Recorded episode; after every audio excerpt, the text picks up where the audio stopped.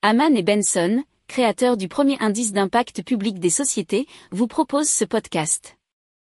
Haman and Benson, a vision for your future.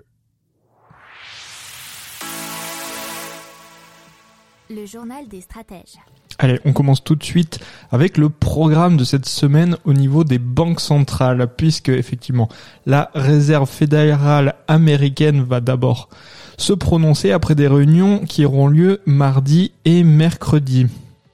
Alors ça pourrait être un moment charnière, nous disent les échos, puisque si vous avez bien suivi ce qui s'est passé la semaine dernière, et puis on en reviendra plus tard dans ce journal des stratèges, euh, l'inflation aux États-Unis est à peu près de 7%. Donc la Banque centrale américaine, la Fed, devrait accélérer son tapering, c'est-à-dire la réduction de son programme de rachat d'actifs à hauteur de 30 milliards de dollars contre 15 milliards actuellement, ce qui mettrait un terme au programme à la fin du premier trimestre 2022. On verra aussi s'il parle euh, de la réduction ou euh, plutôt l'augmentation des taux directeurs.